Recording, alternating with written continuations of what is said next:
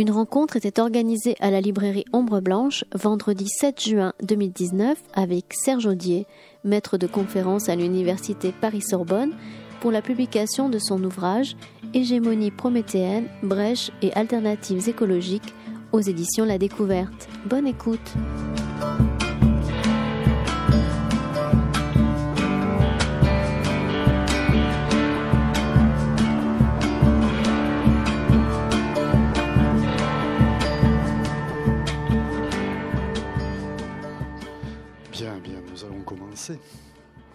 Bonsoir à tous et à toutes.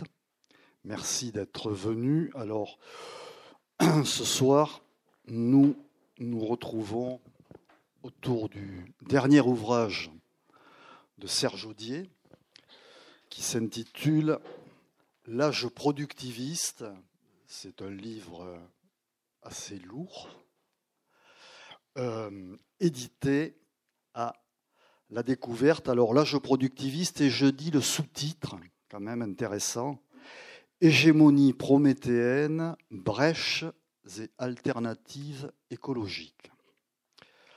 Donc, Serge Audier, comme on dit, vous êtes enseignant. Merci d'abord d'être avec nous ce soir. Ben, merci, bonsoir et merci d'être là. Et nous sommes très heureux de vous accueillir à la librairie Ombre Blanche. Vous êtes philosophe, vous êtes enseignant à Paris 4, vous êtes un spécialiste de philosophie morale et politique, et vous êtes aussi membre de l'Institut universitaire de France. Bon, vous, fûtes donc membre de l'Institut universitaire de France. Euh, donc, si, euh, très rapidement, je dirais, pour présenter votre, euh, votre ouvrage. D'une part, je dirais que c'est un ouvrage d'ampleur, 820 hein, pages, d'érudition, 125 pages de notes. Euh, c'est un peu la suite de votre ouvrage La société écologique et ses ennemis. Alors je dirais qu'il y a, euh, si je dois le présenter rapidement, beaucoup de centres d'intérêt, mais qui pour moi euh, se résume à ceci. D'une part, cet ouvrage essaie de faire le point autour des débats écologiques depuis le XIXe siècle. Ça, c'est le premier aspect de l'ouvrage. Le deuxième aspect, je crois, ça nous permet de lire ou de relire, voire de découvrir des pensées et des auteurs et des controverses qu'on avait peut-être oubliées. Le troisième point, c'est que ça nous permet de revisiter le développement du capitalisme industriel sous l'angle des systèmes productifs. Qu'est-ce que ça veut dire? On y reviendra dans le débat. Un autre point qui me paraît important, c'est celui qui hum, réfute un peu l'idée selon laquelle les sociétés industrielles ne se, ne se seraient pas posées de questions et qu'il aurait peut-être fallu attendre les années 60-70 pour qu'on se les pose. Elles se les étaient posées, on verra, bien avant. Et enfin, c'est un ouvrage qui est une histoire intellectuelle, c'est une histoire intellectuelle qui n'est pas désincarnée. C'est-à-dire que euh, toutes les conceptions correspondent à des conjonctures spécifiques. Et ça, vous le montrez très bien à travers votre ouvrage. Alors, je dirais que pour ouvrir cette, cette, discussion, euh, votre ouvrage montre aussi hein, que les doctrines libérales, socialistes, marxistes depuis le 19e euh, ont défini des sociétés industrielles autour de ce même credo, le productivisme. On verra ce qu'il en est là aussi. Et ça a entraîné une marginalisation des alternatives écologiques. Alors, pour débuter cette discussion, je vous poserai la question brutalement, est-ce qu'on est en train de vivre la fin de cette domination productiviste? Bon, d'abord, il faut évidemment euh, s'entendre euh, sur les mots. Euh, le titre met en avant ce mot de productivisme qui a connu une, une certaine diffusion dans les années, justement, après 1968, dans les années 70, avec le développement du mouvement écologique pour essayer de désigner une course en avant au toujours plus, pour essayer de désigner une forme de, société industrielle euh, emportée vers euh, une croissance illimitée, euh, les mouvements écologistes ont commencé à désigner un, tendance qui serait précisément la tendance productiviste qui serait visible à l'Est, mais aussi, bien sûr, et peut-être davantage encore à l'Ouest, dans le capitalisme industriel, avec des dégâts sociaux, mais aussi avec des dégâts environnementaux qui commençaient à, poindre de manière de plus en plus visible. Ce que j'ai essayé de faire d'abord, c'est une généalogie conceptuelle, mais je pense que c'est aussi une généalogie réelle, si j'ose dire, euh, de ce mot productivisme qui donc était utilisé de manière plutôt négative dans les années 70 par les mouvements écolos. Mais en faisant cette généalogie, j'essaie de montrer que, euh, comme par hasard, si j'ose dire, euh, la première occurrence forte du mot productivisme, qui remonte à la toute fin du 19e siècle et au début du 20e siècle, était une occurrence positive, connotée positivement, euh, et euh, désigner un nouveau isme, en quelque sorte, qui euh, désignait quelque chose de positif pour l'avenir. Donc je suis obligé d'abord de revenir un tout petit peu sur la manière dont ce mot est apparu pour essayer de voir ce qu'il essayait de désigner et pour essayer aussi de répondre ensuite à, cette question délicate qui est posée.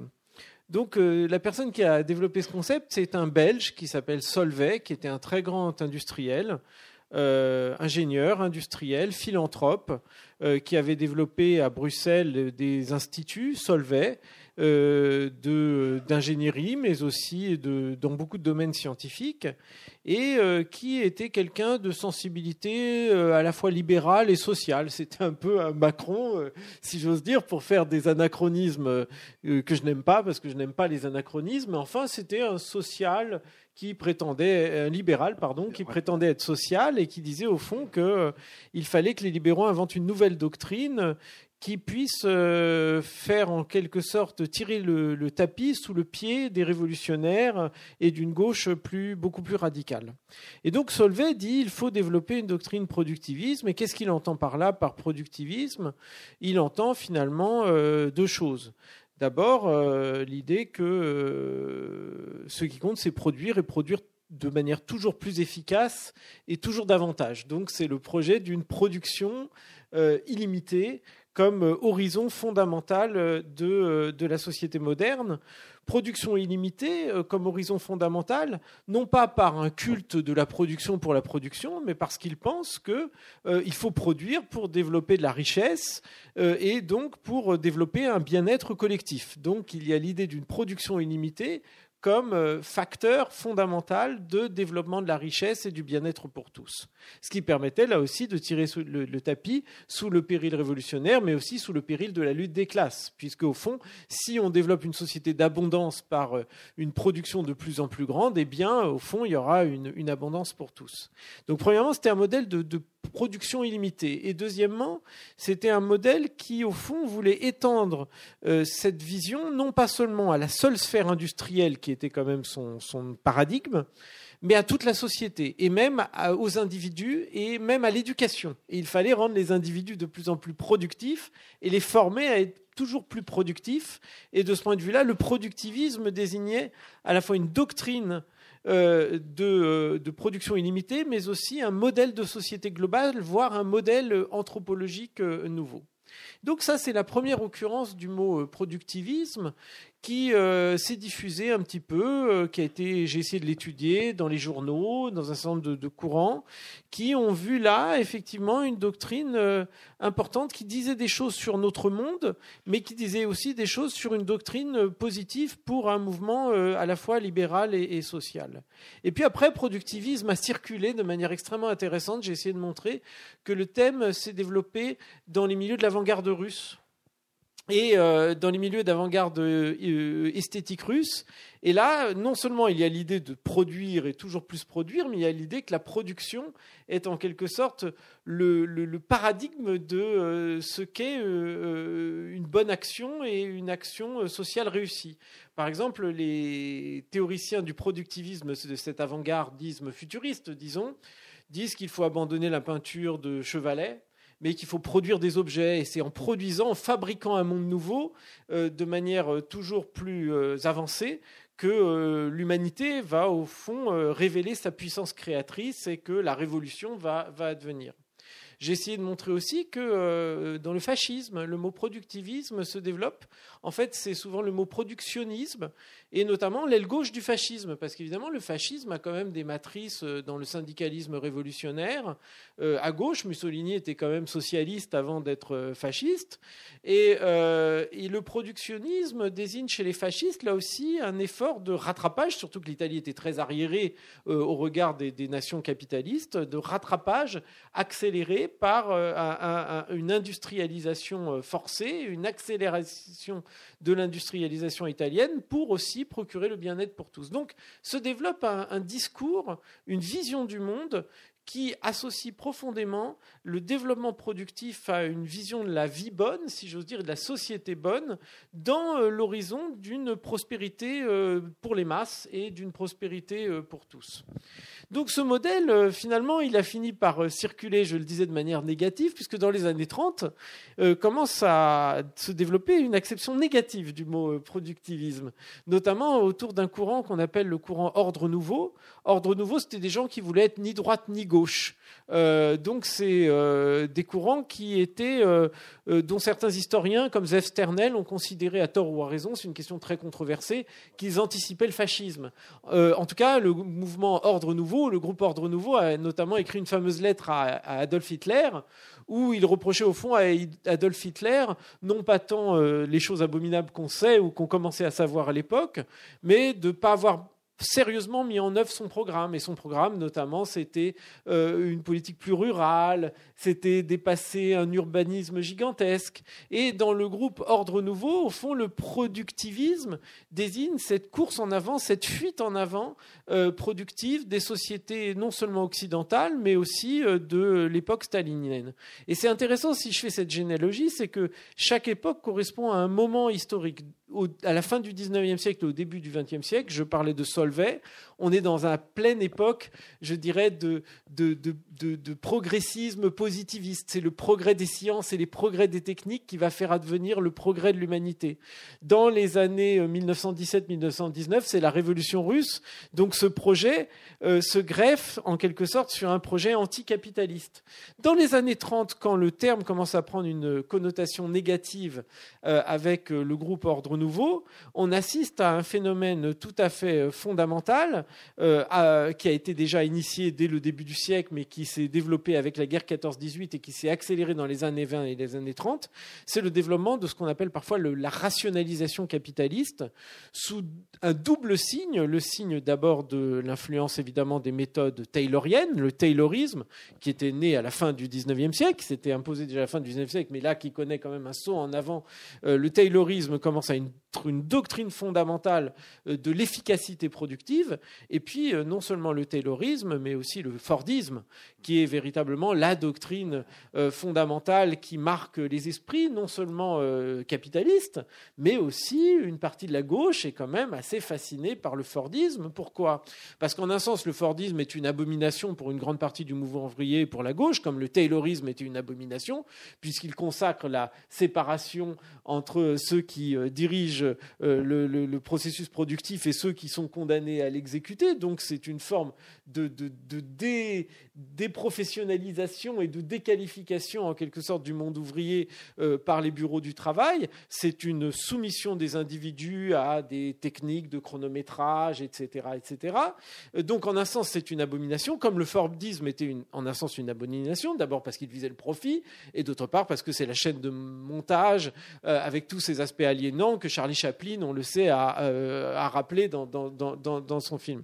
Donc, euh, c'est l'ouvrier masse. Et donc, en un sens, euh, tout cela suscitait évidemment dans les milieux syndicaux, dans la gauche, et même au-delà, puisqu'on a parlé de Chaplin, une, une, certaine répulsion. Mais en même temps, ça procure aussi une certaine fascination.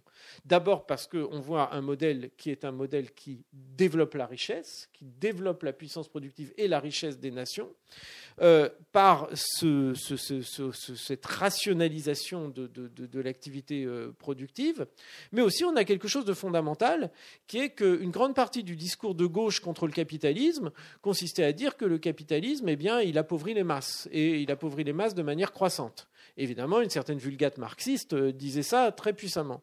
Or, comme on le sait, Ford, son projet, c'est que les ouvriers puissent se payer les bagnoles qu'ils fabriquent. Certes, par des systèmes de crédit, etc. Mais la nouveauté du Fordisme, c'est évidemment de diffuser le bien-être euh, en augmentant les salaires par une sorte de cercle vertueux euh, de la production et de la consommation. Et ce modèle taylorien et fordiste, évidemment, euh, marque de manière extraordinairement profonde le modèle productif occidental, mais il marque aussi de manière extraordinairement profonde euh, le modèle productif euh, en, Union soviétique. Parce que, aussi paradoxal que cela puisse paraître, le communisme est advenu en 1917 sur un agenda qui était un agenda de sortie du capitalisme, mais la patrie de la révolution en danger que Lénine essaye à bout de bras de sauver face à, toutes les puissances euh, coalisées contre, contre elle, eh bien cette patrie du socialisme, eh bien elle va commencer à imiter et intégrer les méthodes productives occidentales. Et Lénine, on le sait, était absolument fasciné, Trotsky aussi, euh, par euh, les méthodes tayloriennes. Certes, il voulait faire un taylorisme communiste, si j'ose dire, mais enfin, euh, l'efficacité productive du taylorisme et aussi le, capitalisme d'État allemand était pour lui nécessaire, ne serait-ce que pour sauver tout simplement la révolution dans un contexte, une fois de plus, de guerre civile et de péril mortel pour la révolution. Et puis, euh, de plus en plus, euh, on voit dans les milieux euh, non seulement léninistes, trotskistes, mais quand se, entre en, place la nouvelle phase, qui est la phase stalinienne, avec les plans quinquennaux dans les années 30, commence à émerger donc une intériorisation de plus en plus forte de ces modèles tayloriens et fordistes, même si, évidemment, il y a des résistances très fortes sur le terrain, même si entre les discours et la réalité, il y a un décalage absolument immense.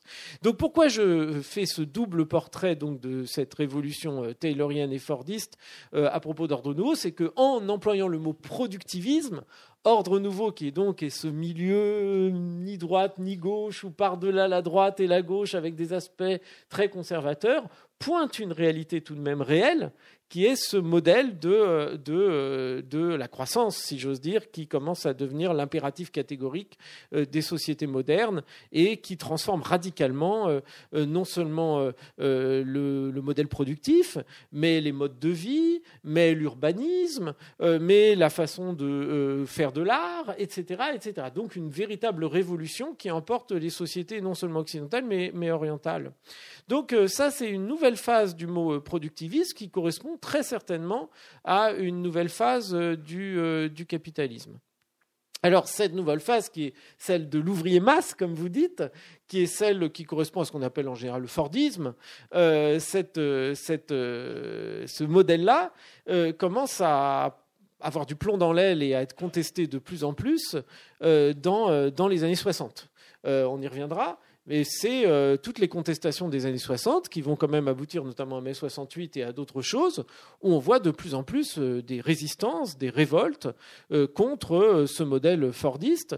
Ça se traduit par exemple en Italie de manière qui m'a toujours fasciné, la lutte contre ce qu'on appelle la, monétisation du risque. C'est-à-dire que commence à poindre l'idée dans, le mouvement syndical et dans les mouvements de résistance dans les usines italiennes, notamment à la Fiat, euh, l'idée que ben, il y en a assez de monétariser le risque. C'est-à-dire qu'on disait aux gens, ben, vous allez inhaler des choses pourries, vous allez crever plus tôt que prévu, mais on vous donnera une prime, mais vous aurez un peu d'argent en plus et, et tout ira bien. Et là commence à se créer une révolte contre la monétisation donc du risque? Mais ça, c'est un élément parmi beaucoup d'autres de résistance au Fordisme qui se développe dans les années 60. Et de ce point de vue-là, si on retourne à ce sur quoi on a commencé, c'est-à-dire l'emploi négatif du mot productivisme dans 68-70 le mot négatif ou l'emploi négatif du mot productivisme correspond à, cette, euh, à ce moment de, crise du Fordisme, euh, de d'essoufflement du Fordisme et de contestation croissante du Fordisme, non seulement pour les problèmes sanitaires, comme je l'ai évoqué à propos de la monétisation de la santé, mais à propos des problèmes écologiques. Euh, commence à poindre de plus en plus la conscience que ce modèle industriel conduit à une impasse euh, du, point de vue, euh, du, point de vue, euh, du point de vue écologique. Donc là, je reviens donc à ce sur quoi je m'étais arrêté sur l'usage négatif par les milieux écolos dans les années 70 du mot productivisme. Et on peut dire en tout cas que, et maintenant je vais essayer de répondre aux questions, on peut dire en tout cas que jusqu'aux années 70, ce modèle-là, ce modèle productiviste, eh bien, certes, il se reconfigure, certes, il se transforme, mais l'impératif de la croissance comme impératif catégorique des sociétés euh, apparaît véritablement comme un impératif euh, qui euh, est dominant par-delà les divisions, y compris entre les deux blocs communistes et, et capitalistes. Alors, ce qui va se passer dans les années 70, euh, avec la crise du Fordisme, avec toutes les contestations, c'est toute une reconfiguration du modèle productif, euh, non seulement occidental, mais, mondial. Euh, pour autant, est-ce que le modèle ou le, culte de la croissance va être abandonné? Je ne crois pas. Simplement, il va trouver d'autres modalités, euh, d'autres moteurs euh, que ceux qui étaient les moteurs euh, considérés comme nécessaires à, la croissance. Au fond, jusque dans les années 70, le modèle, sous des modalités extraordinairement diverses, mais quand même était un modèle de pilotage étatique et planifié euh, de, la croissance. Certes, il pouvait être hyper planifié, voire totalitaire en Union soviétique, il pouvait être beaucoup plus souple, voire euh, particulièrement souple dans certains pays, mais euh, c'était un modèle qui obéissait à une vision de, la planification avec un rôle très important de, l'État dans un modèle qu'on a parfois appelé keynésien, etc. ce qui se passe avec la révolution dite néolibérale, c'est qu'au fond, ce modèle est considéré comme obsolète et essoufflé. c'est le début de la diffusion du mot d'ordre des privatisations, c'est le début de la réhabilitation de mécanismes de marché, de mécanismes concurrentiels, etc. Mais euh, il n'en reste pas moins que l'impératif reste de, au fond, euh, à mon avis, euh, de poursuivre la croissance par, par d'autres par d'autres voies, mais ça reste, à mon avis, l'impératif catégorique. Et surtout, il me semble que c'est ce pourquoi ces révolutions néolibérales, au moins dans un premier temps, ont trouvé finalement euh, un appui euh, populaire. Euh, il y a un livre récent d'un auteur qui s'appelle Chamaillou, qui a un certain succès, qui s'appelle La société ingouvernable, qui dit que la révolution néolibérale, c'est une, une contre-offensive des, forces patronales, au fond, pour briser les résistances et pour imposer un nouveau modèle. C'est en partie vrai, bien entendu. On sait à quel point euh, euh, Reagan a voulu casser les syndicats, euh, notamment de, l'aviation, comment Thatcher a, mené des bras de fer absolument terribles, comment au Chili, ça a été même sous une forme dictatoriale que la première vraie expérience néolibérale a eu lieu. Cela dit, je pense qu'en disant cela, on ne dit qu'une demi-vérité, à savoir que si euh, on a eu les expériences Reagan et Thatcher qui ont quand même modifié le cours du monde, euh, c'est aussi parce que ces expériences ont connu euh, un soutien, un soutien électoral. Et sur quelle promesse? Eh bien, l'Angleterre était le malade de l'Europe qui avait subi un plan du FMI au milieu des années 70 et était considéré comme exsangue. Et Thatcher a fait notamment le pari de la financiarisation. et si je puis dire, du point de vue des intérêts de l'Angleterre, ça marché en un sens, même si dans un autre sens, il y a eu des dégâts sociaux absolument épouvantables. Euh, et euh, Reagan euh, est arrivé aussi sur un programme, au fond, de, relance de la, grandeur de l'Amérique et de relance de, la croissance. Et donc je pense que l'idéologie de la croissance n'a pas flanché autant qu'on aurait pu l'imaginer. Euh, et que euh, la, contre-révolution qu'on appelle néolibérale a aussi obéi, même si c'est euh, sous d'autres modes et, avec d'autres captations de richesses et, d'autres modalités, a obéi à, cela, avec des conséquences, on y reviendra, écologiques chaque fois désastreuses. Donc je parle trop déjà, mais pour dire les choses clairement, aujourd'hui, je pense que ce modèle, évidemment, on le voit tous, est en crise dans les têtes. Mm-hmm. Il est en crise euh, d'abord, la croissance. Euh, certains parlent de stagnation séculaire euh, à venir. La croissance se porte pas si bien, mais enfin, comme dit souvent Piketty, qui pourtant lui aussi croit plutôt à un scénario de stagnation séculaire, c'est pas si mal à l'échelle historique. Hein. Lui aussi se porte bien.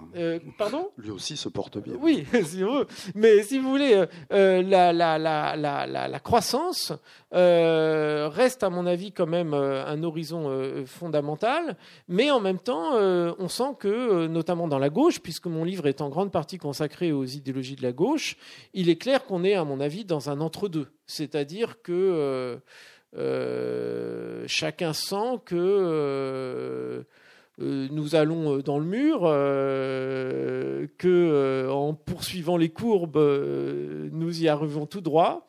Et par conséquent, je pense que des questionnements de plus en plus lourds et de plus, en plus importants se développent. Mais euh, malgré tout, euh, il me semble qu'il y a d'autres forces, voire d'autres forces à l'intérieur de nos propres têtes, euh, qui maintiennent le vieux modèle. C'est-à-dire que je pense qu'on est vraiment dans un entre-deux, et je ne sais pas du tout comment, comment les choses vont, vont vraiment évoluer par-delà les incantations, par-delà les, euh, les, les, professions de foi, etc. Euh, je pense que nous ne sommes pas du tout sortis encore de ce modèle et qu'il sera extrêmement douloureux d'en sortir pour euh, différentes raisons. Oui, parce que à travers ce que vous venez de dire, donc effectivement, nous souffrons et la nature, souffre, si je puis dire. Mais ce que vous montrez aussi dans cet ouvrage, c'est que je dirais que la contestation de ce modèle-là commence tôt. Je pense à des gens comme Fourier, notamment.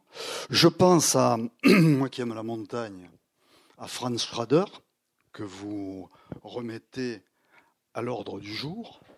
Je pense à toute une série de personnes. Je pense à cet héritage qui vient euh, des owenistes britanniques. Hein. Je pense à, à Maurice, des gens comme ça, qui avaient alertés, si je puis dire, ou qui se posaient la question du développement autrement, on va dire.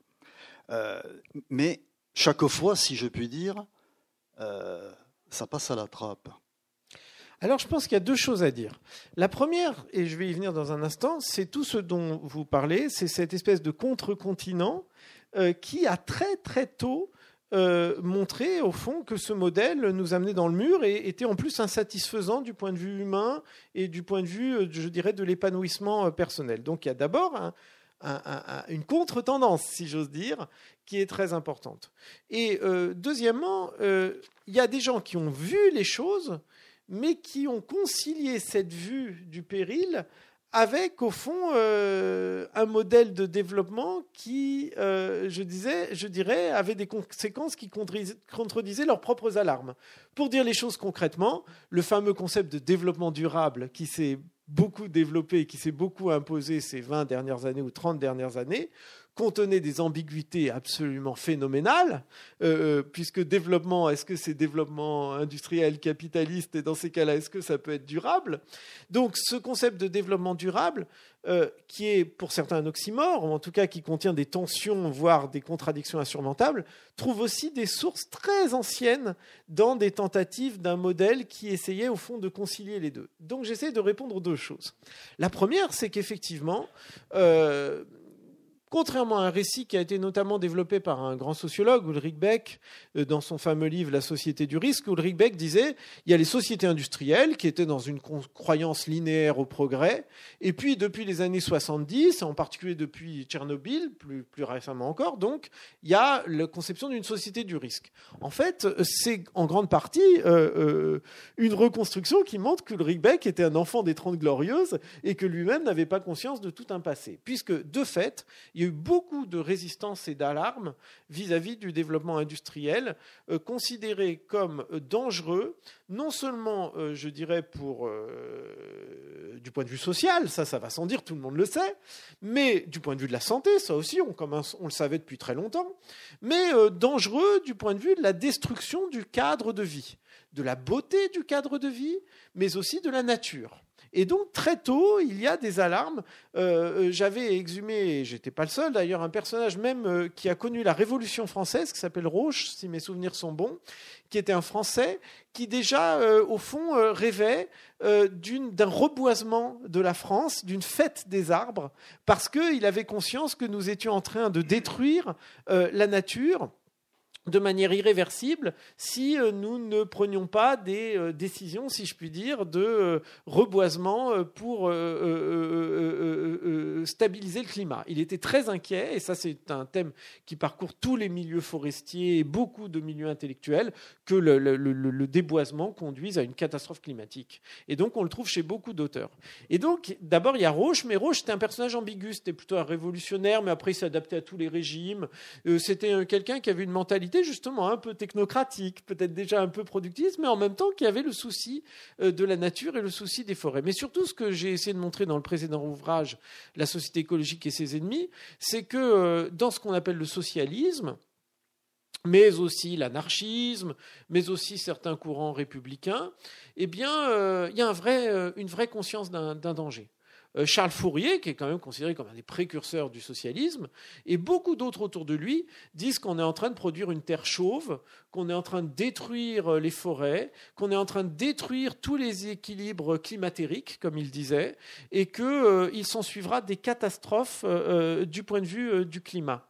Et ce qui est très intéressant chez Fourier, c'est qu'il disait au fond que la rupture de la solidarité entre les êtres humains, par l'individualisme et la concurrence effrénée, allait de pair avec une rupture de la solidarité avec la nature et la terre. Donc il y avait au fond une double rupture rupture de la solidarité interhumaine et rupture de la solidarité euh, avec, euh, avec la Terre et avec les arbres, avec les plantes et avec la planète. Et euh, un des projets de Fourier, c'était de replanter entièrement la, Terre. Et donc il rêvait d'une reforestation généralisée, généralisée de la Terre. Il y avait d'autres choses intéressantes chez Fourier. Ça nous permettra de parler d'autres auteurs qui aussi rêvaient d'un rapport esthétique harmonieux, mais aussi gourmand, parce qu'il était très gourmand à la nature, aux ressources de la nature, etc. Donc il y avait dans le pré-socialisme un, sentiment que quelque chose se brisait dans le rapport à la nature. Il y avait aussi des socialistes plus romantiques. Et là, on le comprend, puisque le romantisme a très tôt porté un regard critique sur euh, euh, l'industrialisation. Et les socialistes à teinture romantique, comme Pierre Leroux, euh, ou en un sens William Morris d'ailleurs, les socialistes qui avaient une sensibilité romantique voyaient bien que l'industrialisme euh, était en train de euh, détruire non seulement, je dirais, la nature, mais aussi la beauté euh, du monde et euh, on trouvait chez eux euh, une critique extrêmement, extrêmement importante. Mais il y a aussi quelque chose qui m'a frappé encore plus en quelque sorte, c'est qu'on dit souvent que le sentiment de la nature et des dévastations de la nature est le fait de milieux, je dirais, justement, romantiques. Or, euh, ce que j'ai essayé de montrer, c'est que ce n'est pas vrai. Je mentionnais Roche, mais je euh, rappelle qu'un des plus grands penseurs de la destruction de la nature euh, aux États-Unis, qui s'appelait John Perkins Marsh, eh bien, était un progressiste. D'ailleurs, c'était un ambassadeur qui était passionné par le risorgimento italien, qui était passionné par la cause de l'émancipation des femmes. Et Marsh était quelqu'un qui avait une vraie formation de scientifiques, il avait aussi beaucoup lu Humboldt et beaucoup de naturalistes, et il disait l'humanité va à sa perte, et il avait des développements très intéressants parce qu'il disait non seulement qu'on était en train de détruire notre cadre naturel et on était en train de détruire le climat, mais il disait des choses que peu de socialistes et d'autres diront, il, il disait nous ne savons pas exactement ce que nous faisons. C'est-à-dire que nous avons en fait une ignorance fondamentale d'un certain nombre d'interactions du monde naturel qui font qu'un certain nombre de nos actions qui nous apparaissent anodines peuvent avoir des conséquences extrêmes euh, sur euh, la destruction euh, de la nature et la destruction du, climat. Et vous évoquiez Schrader, qui est très intéressant parce que c'est le personnage que j'évoque au, au, début de mon livre. Je dis pourquoi ont-ils oublié Schrader, comme euh, Jacques Brel disait pourquoi ont-ils euh, tué Jaurès? Euh, Parce que Schrader est un personnage absolument passionnant. C'était un géographe donc que vous connaissez, on en a un petit peu parlé, qui est connu notamment des, personnes qui s'intéressent beaucoup aux Pyrénées et, à la nature dans les Pyrénées. C'était un, grand géographe passionné par les Pyrénées, qui était aussi un aquarelliste, qui a fait des très belles aquarelles. On peut les les, voir, hein, elles existent. Et, euh, Schrader était euh, une sommité euh, de la géographie en France. Et il a écrit des manuels, il a écrit des textes où il dit très clairement que l'humanité est dans sa phase industrielle, mais pas encore dans sa phase scientifique. C'est très intéressant hein, la distinction. L'humanité dans sa phase industrielle, mais pas encore scientifique, et que malheureusement l'humanité risque de courir à sa perte, euh, notamment en déforestant euh, l'Amazonie et les zones tropicales. il dit même pourvu que l'humanité n'ait pas la puissance d'aller dans ces régions, car euh, si elle en était capable, elle conduirait l'humanité et le climat à sa perte. et en même temps, on voit bien que Bolsonaro n'a pas lu Schrader. Voilà, c'est exactement. Évidemment, en vous, en vous racontant ça, je pense évidemment immédiatement à la tragédie en cours au Brésil, qui est une tragédie pour l'humanité et pour les Brésiliens, mais pour l'humanité tout entière. Et en fait, euh, Schrader avait vu euh, le péril et était extrêmement inquiet. Et il avait presque vu aussi les périls de l'agrobusiness que qui a fait aussi l'élection de Bolsonaro et, auquel Bolsonaro est lié, puisqu'il disait très clairement que c'était la cupidité, l'appât du gain, qui était au fond le moteur, en quelque sorte, de, ce mouvement. Mais ce qui m'intéresse beaucoup aussi chez Schrader et qui fait un peu le cadre de ces contre-voix, c'est que Schrader était par ailleurs un homme, je dirais, euh, de gauche, progressiste. Son père était un, admirateur de Jean-Jacques Rousseau, qui lui-même d'ailleurs avait une grande sensibilité à la question naturelle. Euh, c'était quelqu'un euh, qui était républicain. Et Schrader, comme beaucoup de ces personnes, était au fond lié à des milieux progressistes. Et euh, je rappelle qu'un euh, de ces textes sur les périls de la destruction de la nature euh, a été prononcé au musée social. Le musée social, c'est une des grandes institutions à Paris. On peut encore le visiter. Il y a une très jolie bibliothèque du musée social qui a été au fond un des laboratoires du welfare state en France, où il y avait d'ailleurs des sensibilités différentes, des républicains laïcs, des disciples de Le Play, qui étaient donc plutôt des catholiques sociologues. Mais au fond, c'était le musée social un des hauts lieux euh, de la construction de l'État social en France et de la solidarité sociale euh, en France. Et eh bien, c'est dans ce cadre-là qu'il dit cela. Et en plus, il est très intéressant, Schrader, parce qu'il associe non seulement la destruction de la nature à l'appât du gain, mais aussi il est terrifié par la guerre 14-18. Il voit que la puissance euh, dévastatrice de la technologie mobilisée en 14-18 eh bien, aura des conséquences aussi sur la puissance qu'a l'homme sur la nature. Et donc il voit au fond que la puissance de destruction de l'homme sur l'homme sera aussi une puissance de destruction de l'homme euh, sur la nature. Donc, dès le 19e siècle, dès le début du 19e siècle, il y a une vraie sensibilité chez des grands savants euh, au péril environnemental. Je pourrais citer quelqu'un de tout à fait fascinant qui est Edmond Perrier. Edmond Perrier, c'est quelqu'un d'extraordinairement important. Si vous allez au musée, euh, au, Jardin des Plantes euh, à Paris, il y a une allée Edmond Perrier parce que Edmond Perrier était le directeur du Muséum d'histoire naturelle. C'était quelqu'un proche, là aussi, des milieux républicains, solidaristes, etc. Et Edmond Perrier était donc une sommité de, la biologie et de la science naturelle en France. Et euh, on a des textes au début, euh, des, dans la première décennie du XXe siècle, qui dit voilà, il y a un développement exponentiel de l'industrie, il y a un développement exponentiel de l'aéronautique, euh, il y a un développement exponentiel du tourisme, et euh, nous sommes en train, en quelque sorte, de euh, détruire la planète, et il faut absolument que nous ayons un usage raisonné de notre industrie, faute de quoi nous allons vers la catastrophe. Donc c'est très intéressant de voir que c'est pas seulement des milieux marginaux, libertaires, j'en ai pas beaucoup parlé, mais il y en a beaucoup, ils sont très sympathiques. Peut-être on en reparlera. Mais il y a aussi des gens absolument installés au cœur du système et même du système républicain qui voient qu'il y a un gros souci. Et si j'insiste là-dessus, c'est parce que ce milieu de naturalistes, euh, qui était souvent progressiste, mais qui n'était pas très engagé politiquement, hein, euh, ont joué un rôle très important dans euh, les alertes environnementales à plusieurs étapes. Je mentionne notamment un congrès qui est un congrès absolument fondamental en 1913, qui a eu lieu à Berne, qui est le premier grand congrès de protection de la nature, et là qui est porté notamment par des Suisses, notamment un personnage tout à fait fascinant qui s'appelle Sarrazin, qui était un explorateur et un amoureux de la nature.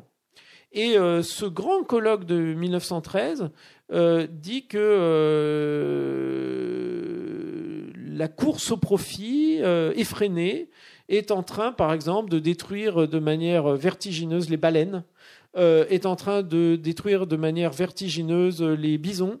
Euh, et il y a tout un tableau des destructions de la nature, euh, en particulier animale, qui est développé. Et là sont posés en quelque sorte les germes d'une forme d'international de savants qui, qui pose une alerte et qui pose aussi un diagnostic, puisque au fond, c'est la course au profit qui est clairement désignée comme un péril. En même temps, c'est peut-être la limite de ces milieux, ne sont pas du tout des milieux politisés, pas du tout des milieux anticapitalistes, sont des savants euh, ou des amoureux de la nature, mais en même temps, ils ont un diagnostic. Et ce diagnostic, c'est quand même la course au profit comme un des facteurs fondamentaux euh, de la destruction euh, de la nature. Et donc, le congrès de Berne pose les bases d'autres congrès qui mèneront finalement aux grandes, je dirais, déclarations et aux grandes alertes il y a euh, ce qu'on appelle l'appel de Menton, qui est au début des années 70 par beaucoup de savants et de scientifiques. Il y a évidemment le grand congrès qui se passe à, Stockholm de l'ONU, qui pose les bases même de droit à l'environnement et qui pose les bases de tout un certain nombre de choses euh, qui euh, auront un rôle considérable jusqu'à nos jours. Et donc, il y a eu tout un certain nombre de courants qui ont lancé des alertes, ont posé un diagnostic, mais qui, souvent, finalement, n'avaient pas de relais ou très peu de relais. C'est-à-dire que c'était des gens bien sympathiques, si j'ose dire, parfois euh, des hommes politiques. Hein. Euh, il y a eu même un président de la République qui a ouvert, après la guerre, un des grands colloques qui a eu lieu au Muséum d'histoire naturelle. Mais ce sont au fond des gens qui préconisaient quoi? Une forme de coordination internationale des politiques, ce qui a mené quand même à un développement des parcs naturels, ce qui a quand même développé, euh, amené à un développement des premières esquisses de loi, par exemple contre la, surpêche des baleines. Euh, mais en même temps, les grands pays producteurs et destructeurs de baleines sont sortis des protocoles. On, a connu ça dans d'autres moments jusqu'à nos jours.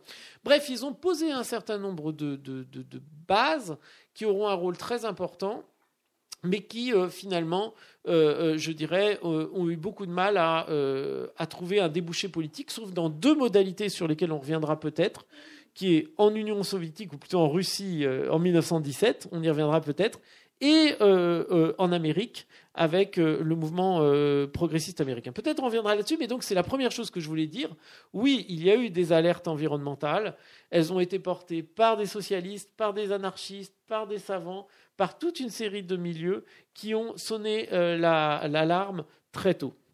Mais en même temps, et ça c'est le deuxième point sur lequel je voulais répondre, il y a une ambiguïté de ces mouvements. D'abord, je l'ai dit parce qu'ils ont une certaine impuissance politique, et de ce point de vue-là, ça n'embraye pas ou ça embraye peu au regard des forces dominantes. Donc ils sont assez impuissants, en quelque sorte, vis-à-vis des tendances actuelles, euh, euh, beaucoup plus impuissants que ne l'est le GIEC aujourd'hui.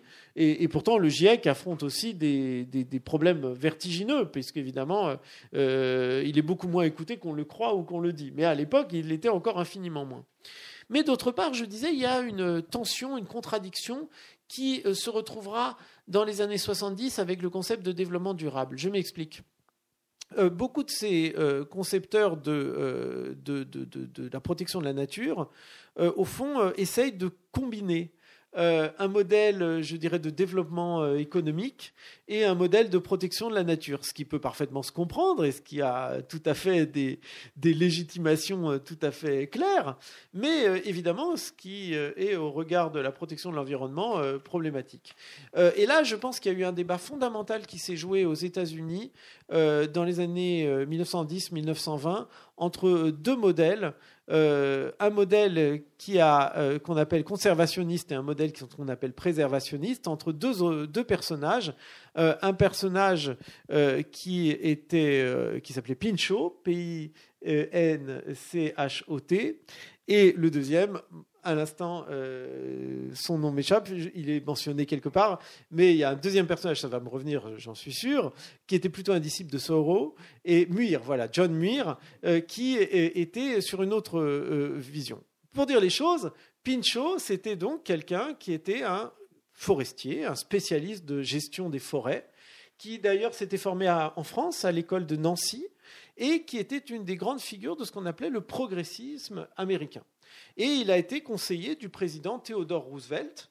Euh, et il a beaucoup influencé ensuite les idées de Franklin Delano Roosevelt. Donc c'est quelqu'un qui a une immense influence sur la politique environnementale aux États-Unis et qui avait une claire conscience des périls euh, euh, d'une mauvaise gestion des ressources et d'une destruction de la nature. Et donc Pinchot, au fond, va dire qu'il faut un usage sage, a wise use, euh, un usage sage des ressources sur le très long terme. Et euh, euh, au fond, s'il préconise un usage sage des ressources sur le très long terme, c'est dans une perspective utilitariste.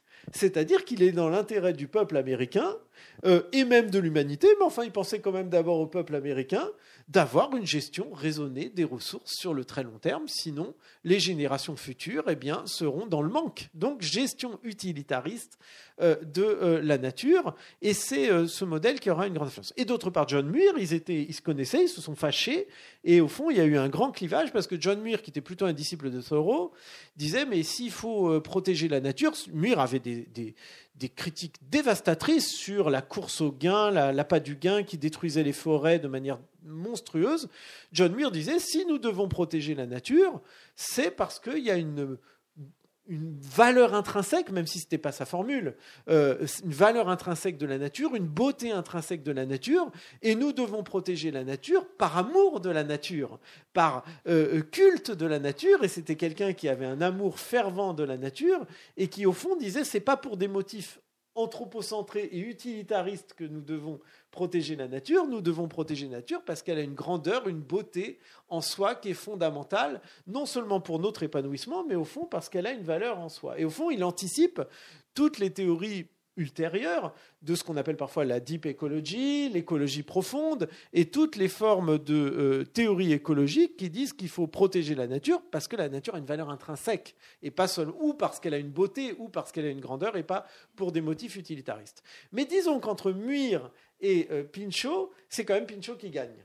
Il influence donc beaucoup Theodore Roosevelt, qui a vraiment l'oreille de, Pinchot, c'est vraiment le conseiller de Theodore Roosevelt, et euh, il sera ensuite euh, un des grands inspirateurs de la politique de, Franklin Roosevelt. Et donc l'idée, c'est que oui, il y a un problème environnemental, il y a un problème de destruction de la nature, et il faut protéger. Mais il faut protéger surtout les ressources. C'est-à-dire ce sont les ressources qui doivent être protégés sur le très long terme dans l'intérêt du peuple américain euh, et des générations futures. Alors ça aura un impact, hein, euh, création de parcs nationaux, gestion plus raisonnée euh, des forêts, tout un ensemble de normes qui vont limiter la destruction court-termiste de la nature, mais quand même dans une forme de synthèse euh, ou de compromis bancal euh, qui met quand même au cœur euh, de la vision de l'économie et du social le développement productif industriel américain. Le New Deal est très productiviste. Voilà, et c'est là qu'on rejoint, si vous voulez, ce dont on a parlé au début.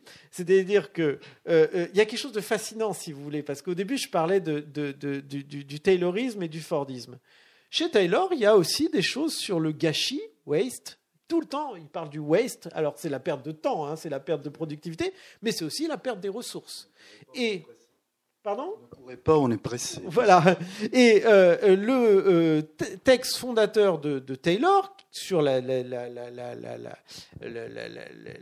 techniques de, tayloriennes, justement, fait un, hommage au président Roosevelt, Théodore en l'occurrence, qui a dit qu'il fallait ne pas gaspiller les ressources de la nature.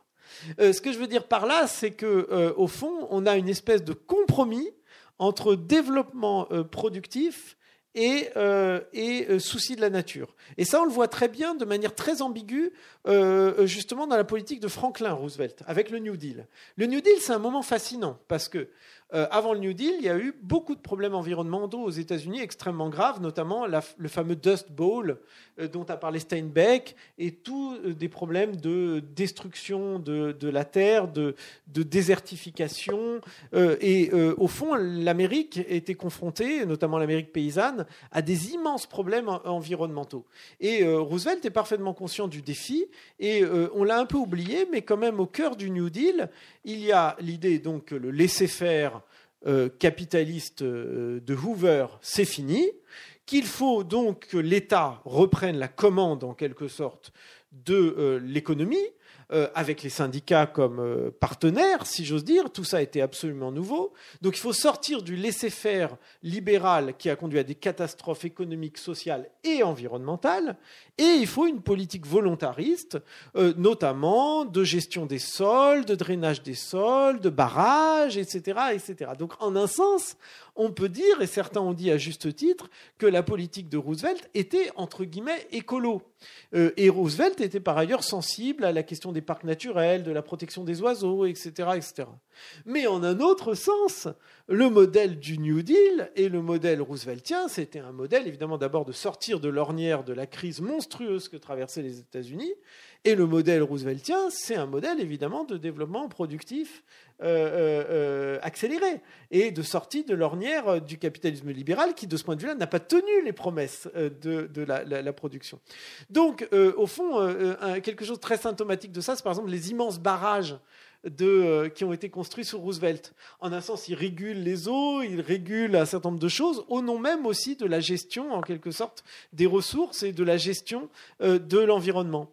Mais en même temps, ces gigantesques barrages, ils sont un des symboles les plus puissants de la, la puissance et du volontarisme de l'État qui est au fond la puissance transformatrice au plan économique et social. Et donc on a là quelque chose de tout à fait fascinant dans cette espèce de mixte entre euh, productivisme effréné et souci affiché et sincère de la nature. Et euh, ce mixte, on le retrouvera de manière encore plus spectaculaire après la guerre. D'abord, il y a eu la guerre qui a provoqué un boom productif absolument phénoménal. Et euh, on sait que le New Deal, en fait, c'est pas le New Deal qui a sorti l'Amérique de l'ornière, c'est l'effort de guerre qui a vraiment sorti l'Amérique de l'ornière et de la crise. Et après la crise, après la guerre, euh, euh, commencent à se poser des questions, dans, notamment dans les staffs dirigeants des progressistes américains.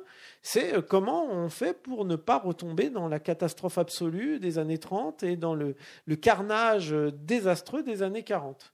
Et là, il y a un vrai brainstorming des élites américaines qui vont mettre en place en plus le plan Marshall en Europe, donc qui vont vraiment euh, avoir en tête la construction économique et sociale du monde entier, finalement, en tout cas d'une grande partie du monde. Et le les équipes euh, euh, progressistes autour de Truman vont dire une chose simple, c'est que s'il y a eu la montée du fascisme, la montée du nazisme, la montée du stalinisme, la révolution en Chine, eh bien, c'est parce qu'il y avait des attentes et des frustrations dans les masses qui euh, euh, n'ont pas été euh, remplies. Par conséquent, les masses se sont révoltées parce qu'elles n'avaient pas accès au bien-être. Et euh, si on ne veut pas retomber dans ce cataclysme des années 30 et 40, eh bien, il faut sortir de euh, euh, la crise et il faut trouver autre chose. Cette autre chose, ça s'appelle growth, la croissance. Et la croissance va devenir, au fond, le modèle fondamental pour sortir définitivement l'Occident de l'ornière.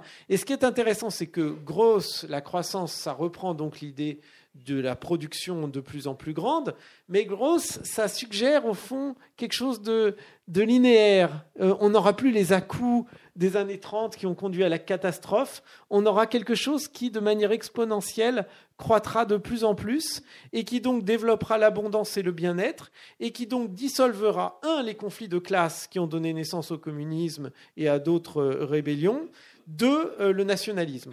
Et donc la croissance devient au fond l'alpha et l'oméga euh, de la sortie de crise. Et en même temps, Évidemment, il y avait aussi la course au profit qui est euh, consubstantielle, si j'ose dire, à l'histoire du capitalisme. Mais cette course au profit a été pilotée d'en haut par l'État et par les classes dirigeantes, notamment américaines. Et en même temps, ce qui est fascinant de nouveau, c'est que Truman, il était inquiet sur la question des ressources et la destruction euh, de l'environnement. Il a commandé euh, une expertise et des rapports très volumineux sur cette question. Et euh, ces choses-là, on les retrouvera à chaque étape, en quelque sorte. Par exemple, sous Kennedy. Kennedy a développé une politique de croissance effrénée et en même temps, un de ses plus proches conseillers a écrit, là j'ai oublié son nom à l'instant, un des textes les plus importants sur la destruction de la nature aux États-Unis et, dans le monde. Et ce que je veux dire par là, c'est que donc la, formule même du développement durable, euh, au fond, sera euh, l'aboutissement en quelque sorte de ces contradictions. C'est-à-dire, il faut un développement et un développement exponentiel, et il faut que ce soit durable et que ça respecte la nature et les générations futures. Oui, sauf que là, il y a quand même un petit problème de cohérence, même si un certain nombre d'esprits, notamment à l'ONU, qui avaient conçu le concept de développement durable, le concevaient avec sincérité dans une optique préserver les intérêts des générations futures tout en préservant euh, l'environnement et la nature. Il n'en reste pas moins qu'il y avait quand même une tension fondamentale. Donc il y a eu des alertes, elles ont été refoulées, ou bien il y a eu des alertes, mais elles ont été intégrées à un paradigme qui font qu'en quelque sorte elles ont été subalternisées au regard d'une logique dominante qui était une logique de la croissance. Juste encore un dernier mot évidemment, la compétition Est-Ouest a joué un rôle fondamental, de même que ensuite euh, l'émergence de la Chine, qui deviendra évidemment, à l'époque, elle avait un impact environnemental très faible, mais maintenant on sait l'impact environnemental. Aujourd'hui, c'est important. Phénoménal de la Chine, puisque c'est le premier émetteur de, notamment de carbone. Et euh, on voit très bien comment, sous la Chine de Mao, j'ai tout un chapitre sur la Chine de Mao, euh, où d'abord Mao veut sortir la Chine de l'ornière, mm. et donc il développe un volontarisme qui, pour beaucoup, est maintenant absurde, puisqu'il a conduit à des millions de morts, à des famines et à des choses irrationnelles. Mais dans le modèle de Mao, c'était la guerre à la nature. La guerre à la nature était l'impératif catégorique et au fond, il fallait transformer radicalement la Chine. Pourquoi et comment? D'abord, évidemment, pour sortir la Chine de la misère millénaire dans laquelle était très effectivement la Chine. Mais d'autre part, il y avait l'idée qu'il fallait sauver la Chine de l'humiliation millénaire du fait qu'elle a été tout le temps sous la coupe de pays occidentaux. Et donc, par exemple, il y avait, il faut produire tant de tonnes de charbon pour rattraper l'Angleterre mais aussi pour asymptotiquement euh, rattraper la Russie, rattraper l'Amérique, etc. Donc les années 50, euh, de ce point de vue-là, ont été sous le double signe de la croissance. D'abord comme euh, modèle pour éviter les récessions de jadis, mais d'autre part comme concurrence généralisée dans le cadre de la guerre froide. Un autre problème, quand même, qui est très important et qui fait écho à ce que vous venez de dire, c'est, je dirais, la façon dont la classe ouvrière de par le monde a adhéré à ce concept productiviste. Et on le voit à travers les écrits de Marx lui-même. si, si j'accepte, je vais, je vais le faire court et à la hache, si je puis dire, si on accepte quelques écrits libertaires, euh, tout le monde adhère un peu à ce concept productiviste. Il y a une personne que vous mentionnez, je suis allé après relire les lettres de prison, c'est Rosa Luxembourg, qui dans un texte explique qu'elle n'entend plus le chant des oiseaux, je me souviens, et euh, qui, elle, en fait, s'interroge sur cette question-là. Mais je veux dire, les bolcheviks eux-mêmes ont épousé la cause productiviste, et ça a continué. Et il a fallu attendre, je crois, l'après-guerre, où on voit apparaître des voix, mais qui au départ ne seront pas je dirais, à part des petits cercles très écoutés. Je pense à des gens comme Günther Anders, je pense à Charbonneau, je pense à Ellul, toute une série de personnes qui aujourd'hui, je dirais, qu'on remet au goût du jour, mais qui ne sont pas sont pas entendus. Il y a quelque chose, il y a de l'ordre de la défaite idéologique à ce niveau-là, je crois. Je le pense aussi, mais effectivement, là encore, c'est une défaite qui n'était pas consumée immédiatement. D'abord, il y a eu des résistances ouvrières, très clairement, à l'industrialisation capitaliste. La plus connue, évidemment, le mouvement ludiste, euh, qui euh, cassait les machines, faisait des bris de machines, ce qui d'ailleurs bientôt sera condamné par beaucoup de théoriciens socialistes et communistes. Mais d'abord, il y a eu effectivement des résistances ouvrières tout à fait claires euh, face à l'industrialisation capitaliste. En même temps, ces résistances, effectivement, euh, ont été euh, en grande partie euh, vaincus, y compris dans le cadre des théories socialistes, en quelque sorte. On en a déjà parlé un tout petit peu, mais j'en dis quand même quelques mots rapidement. Parce que, au fond, il y a un auteur très connu aujourd'hui qui est Jean-Claude Michéa, que certains connaissent ici sans doute, qui a souvent dit il y a un socialisme originel qui est un socialisme de la solidarité, de la décence commune, qui est antiprogressiste. Et puis, il y a ensuite euh, une greffe libérale, en quelque sorte, sur euh, la gauche, et de la gauche, qui est l'héritière des Lumières, qui, en quelque sorte, a conduit euh, le mouvement ouvrier, en particulier à partir de l'affaire Dreyfus, à une corruption, en quelque sorte, ou à une correction de trajectoire, qui fait que le mouvement ouvrier a été absorbé par le progressisme libéral de gauche. Mais en fait, quand on regarde les choses de près, c'est pas comme ça que ça s'est passé, à mon avis. C'est-à-dire que socialisme originel, euh, ça veut dire tout euh, ou rien, ou ça veut dire beaucoup de choses. Et euh, on va pas faire ici la généalogie, mais beaucoup de fondateurs ou de précurseurs du socialisme, j'évoquais Fourier qui avait une très grande sensibilité écologique, mais par ailleurs, il y a beaucoup de courants précurseurs du socialisme qui n'avaient pas du tout de sensibilité écologique. Et notamment, il y a un personnage et un courant sur lequel j'insiste beaucoup qu'on appelle le saint-simonisme, euh, porté par Saint-Simon, qui est tout à fait euh, symptomatique d'une des tendances, je dis bien une des tendances du socialisme, qui ensuite aura un impact sur tout le mouvement ouvrier. Mais ça mettra du temps, mais il aura finalement un impact. Saint-Simon, c'était pas du tout un socialiste au départ, c'est quelqu'un qui d'ailleurs était un peu un aventurier, qui était très marqué par les milieux des ingénieurs, il fréquentait les polytechniciens, et euh, Saint-Simon, euh, on le sait, a voulu développer une doctrine qui euh, disait que l'hégémonie devait revenir aux producteurs. D'ailleurs, productivisme, chez Solveig, dont je parlais au début de notre conversation, c'est sans doute inspiré de Saint-Simon et euh, de l'idée que euh, l'avenir devait être aux producteurs. Et et, à l'industrie. Et donc Saint-Simon déjà installe l'idée que l'avenir de l'humanité, ce sont les producteurs, ce sont les industriels. C'est la fameuse parabole de Saint-Simon. Imaginons que tous les conseillers d'État, les prêtres, les rois, tout ce que vous voulez disparaissent. Ça ne fera pas grand bien, pas grand mal à la France. On s'en portera très bien. Euh, imaginons que les premiers boulangers, les premiers bouchers, les premiers mathématiciens, les premiers euh, fabricants de navires euh, disparaissent, la France s'effondre. Et donc il y a l'idée que la, production et les producteurs sont le cœur de, je dirais, de, l'aventure humaine en, France et ailleurs, et que ce sont les producteurs qui doivent diriger la société. En plus, Saint-Simon avait un peu un culte des savants, un culte de la science. Et il y a déjà chez Saint-Simon l'idée au fond que le progrès industriel doit être piloté par les sages si j'ose dire. Euh, et ce qui est très intéressant aussi, et j'ai beaucoup insisté là-dessus, c'est que ces milieux saint-simoniens, y compris du socialisme originel dont parle Michéa, un certain nombre euh, sont polytechniciens ou fréquentent les écoles d'ingénieurs et sont très marqués par un imaginaire d'ingénieur. Et ça, ça jouera un rôle assez important dans les destinées euh, du socialisme euh, sur le très long terme et dans un certain culte euh, de l'industrie. Ce qui est intéressant chez Saint-Simon aussi, c'est qu'au fond, il est à la fois libéral et il l'est pas. Il est libéral parce que c'était pas le premier à parler d'industrie et de faire le culte de l'industrie, à parler d'industrialisme même, puisque c'est un isme qu'il a inventé, puisqu'il y avait des libéraux, des disciples de Benjamin Constant, qui eux aussi parlaient d'industrialisme. Sauf que les libéraux, évidemment, pour eux, le meilleur facteur de développement industriel, c'est comme toujours la propriété privée et euh, euh, le libre marché, en gros. Or, Saint-Simon ajoutait qu'il fallait en quelque sorte organiser. Organiser est un mot obsessionnel chez Saint-Simon et on dirait aujourd'hui planifier euh, l'industrie. Donc Saint-Simon, au fond, reprend aux libéraux le culte de l'industrie, mais il y ajoute le culte d'une industrie planifiée et organisée par en haut. Donc on a en germe finalement l'idée d'une planification étatique de, l'économie.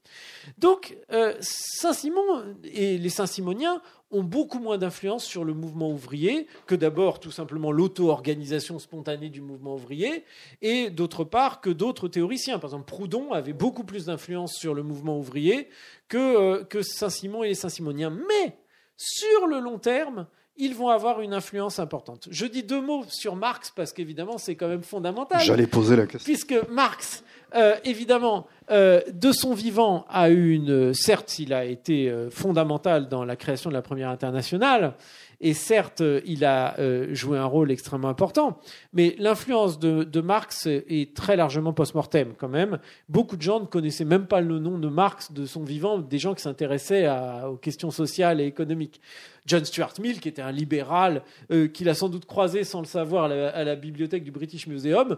John Stuart Mill, il écrit sur le, le socialisme, il ne dit pas un mot de Marx. Mais Marx, quand même, aura une influence absolument stupéfiante sur l'histoire du socialisme et sur l'histoire du mouvement ouvrier. Et Marx est un auteur de ce point de vue-là extrêmement intéressant de mon point de vue. Au fond, euh, les interventions de Marx se divisent en deux écoles.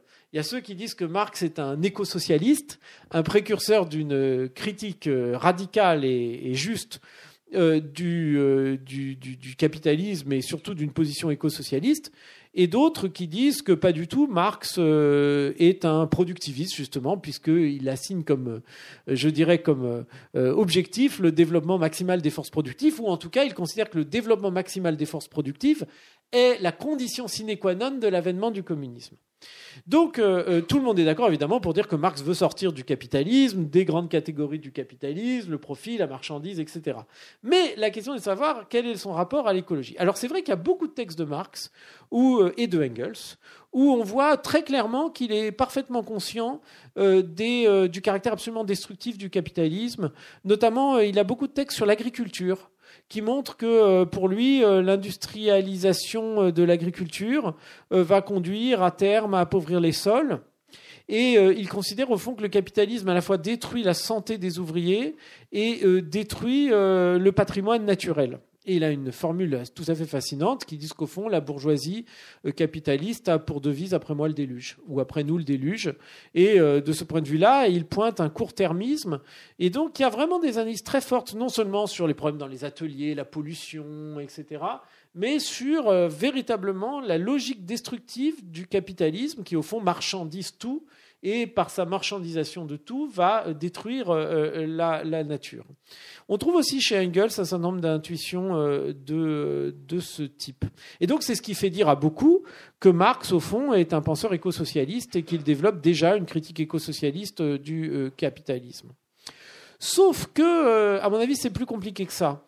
D'abord parce que ça suppose de sélectionner les textes qui nous arrangent et d'enlever les textes qui ne nous arrangent pas.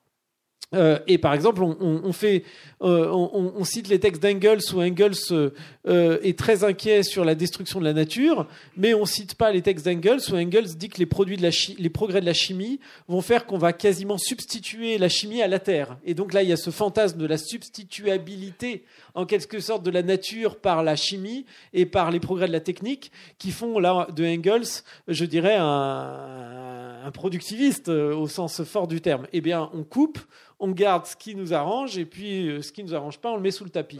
Donc d'abord, il faut quand même, à mon avis, avoir euh, le sens de la complexité. Mais d'autre part, je crois que, de mon point de vue, il y a la question de l'interprétation d'ensemble du marxisme. Certes, Marx veut sortir du capitalisme et des catégories fondamentales du capitalisme qui produisent la crise écologique. Va euh, sans dire. Mais en même temps, le manifeste communiste, qui certes est un texte de jeunesse, est un texte absolument fascinant.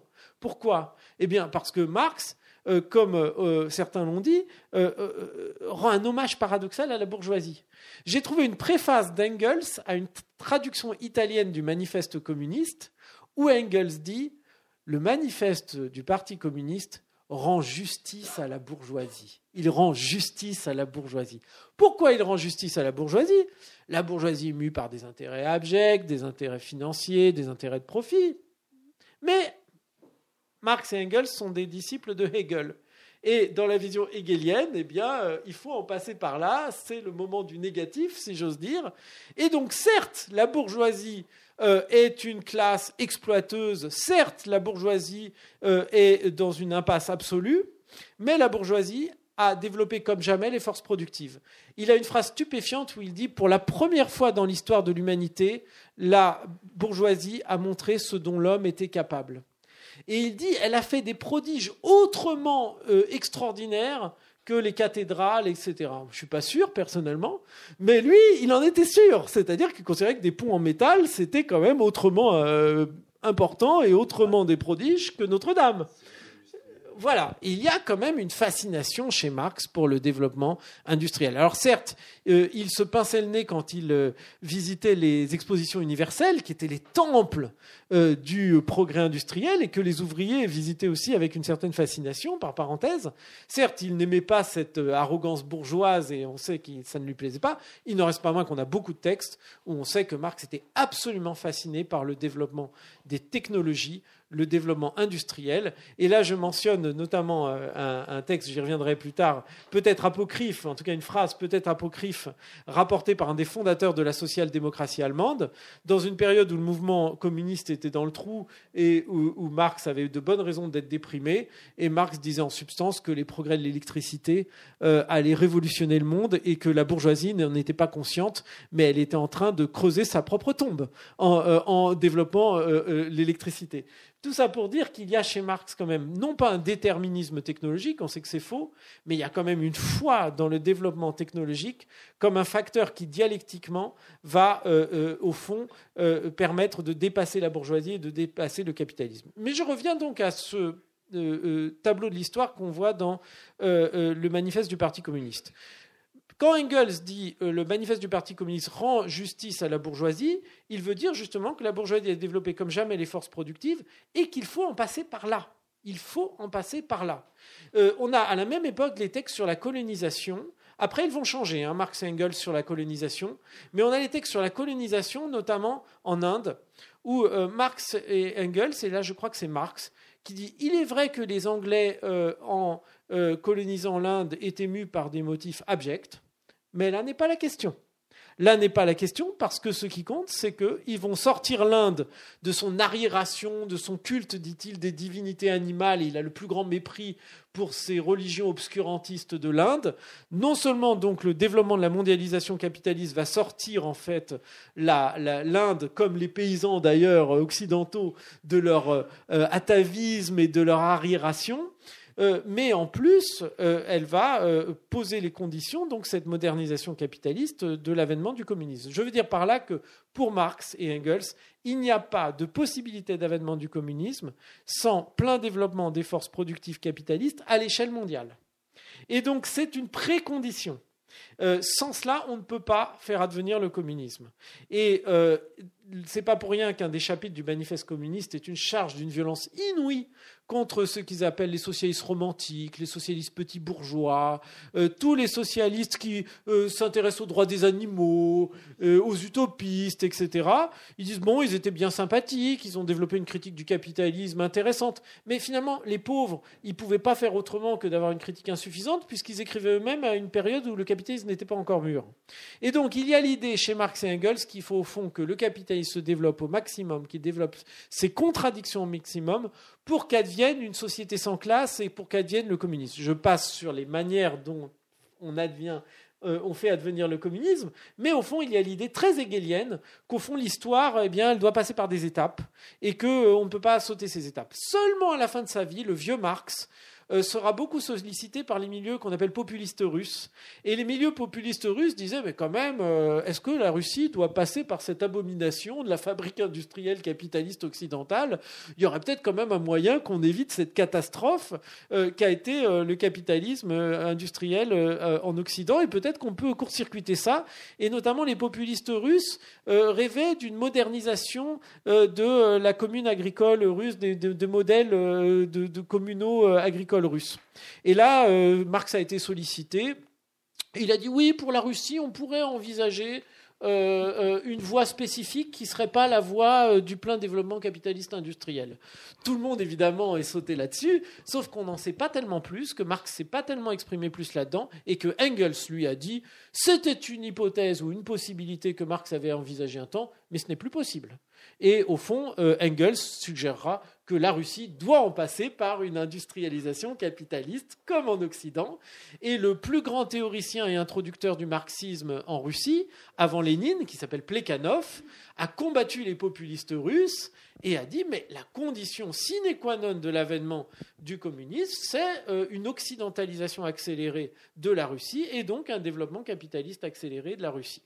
Et euh, Plekhanov sera le maître de Lénine, quand même, et euh, il jouera un rôle, évidemment, dans l'idée léniniste qu'il euh, faut un développement, euh, un développement industriel euh, maximal. Donc, nous n'en sommes pas encore au mouvement ouvrier parce que le mouvement ouvrier est disparate. Il y a des proudhoniens, il y a des anarchistes, il y a des résistances locales.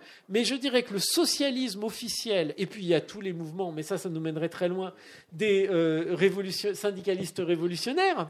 Juste un mot quand même sur les syndicalistes révolutionnaires, c'est fascinant.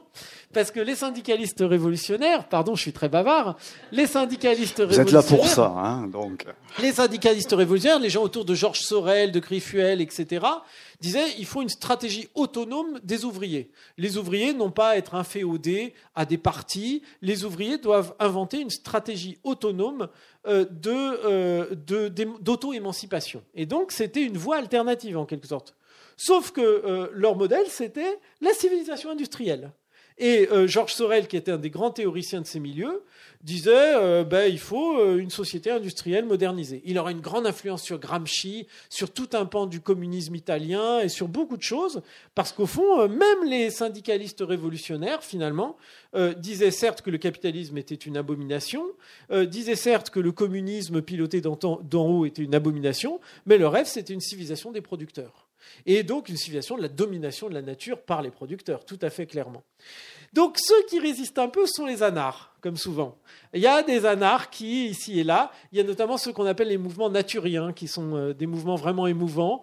Donc, ils font leurs petits poireaux, leurs petites salades, ils, mènent une vie saine. Alors, ils mènent euh, un militantat forcené contre les dangers du tabac. Ils ont tout compris sur les dangers du tabac, euh, sur aussi qu'il faut faire des exercices. C'est assez ascétique, hein, parfois, les anards. mais il y a, au fond, il faut sortir de la civilisation du travail, sortir de la civilisation de la marchandise et retrouver un contact direct avec la nature. Donc il y a des personnages extrêmement émouvants euh, qui font partie de ces milieux euh, qu'on appelle les, naturiens et qui ont été euh, animateurs de ce qu'on appelle les milieux libres, qui aussi voulaient une émancipation sexuelle, une émancipation dans tous les domaines, une émancipation éducative aussi contre des formes d'autoritarisme, etc.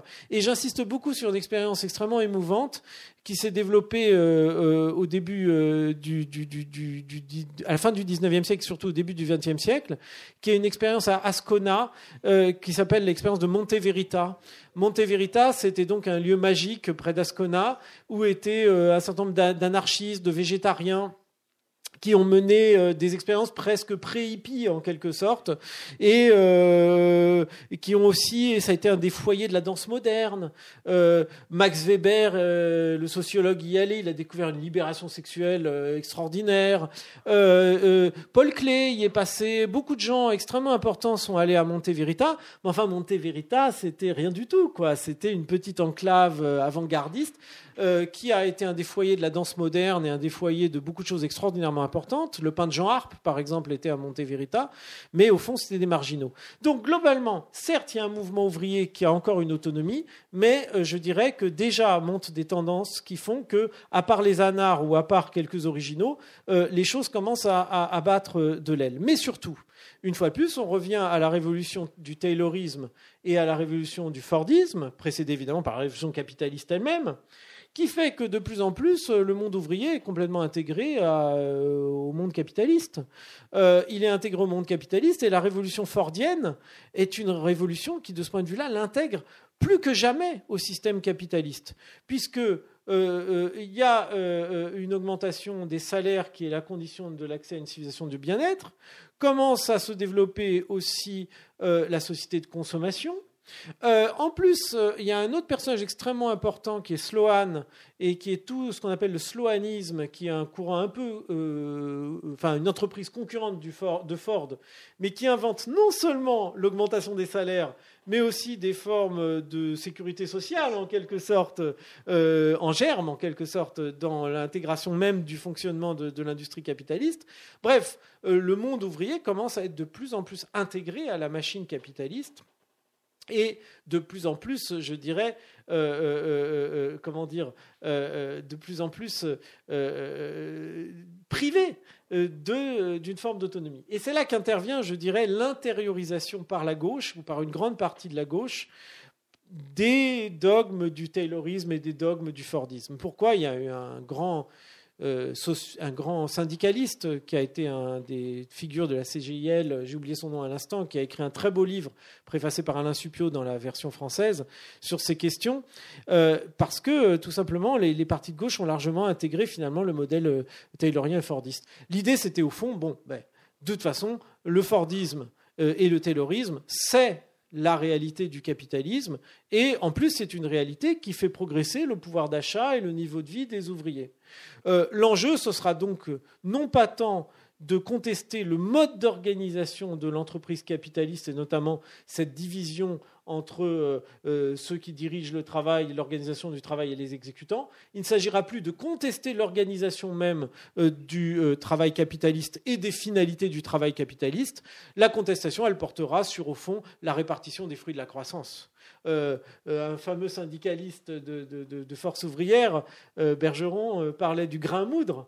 eh bien, au fond, ce sera l'enjeu, ce sera le grain moudre. Qu'est-ce qui reste à répartir une fois qu'on a fait des progrès en termes de croissance? Et donc, au fond, on ne questionnera plus les modalités des formes d'organisation du travail, donc plus d'enjeux sur la démocratisation des formes d'organisation du travail ou marginalement ou en tout cas ne pesant pas structurellement sur les tendances dominantes, et d'autre part, plus d'interrogations fondamentales sur les finalités même de l'organisation productive. Ce qui comptera au fond, c'est une répartition la meilleure possible pour tous euh, des, fruits, euh, des fruits de la croissance. Et c'est ça, j'ai commencé à le dire tout à l'heure, qui commence à battre de l'air dans les années 60 et 70.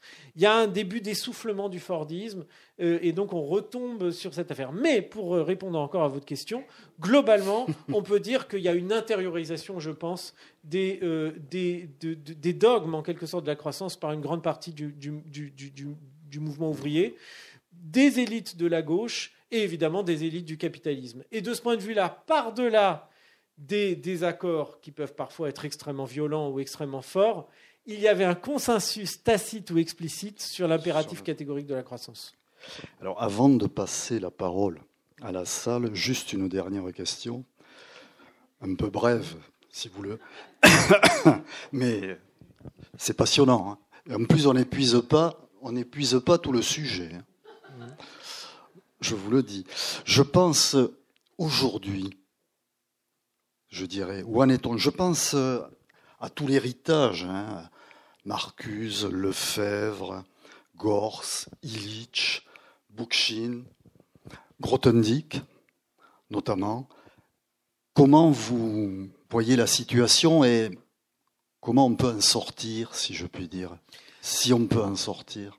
D'abord. Parce qu'on ne va pas faire que marcher pour le climat. Il va falloir faire autre chose à un moment donné. D'abord, mon travail procède d'une comment dire d'une redécouverte effectivement d'un certain nombre de ces personnages.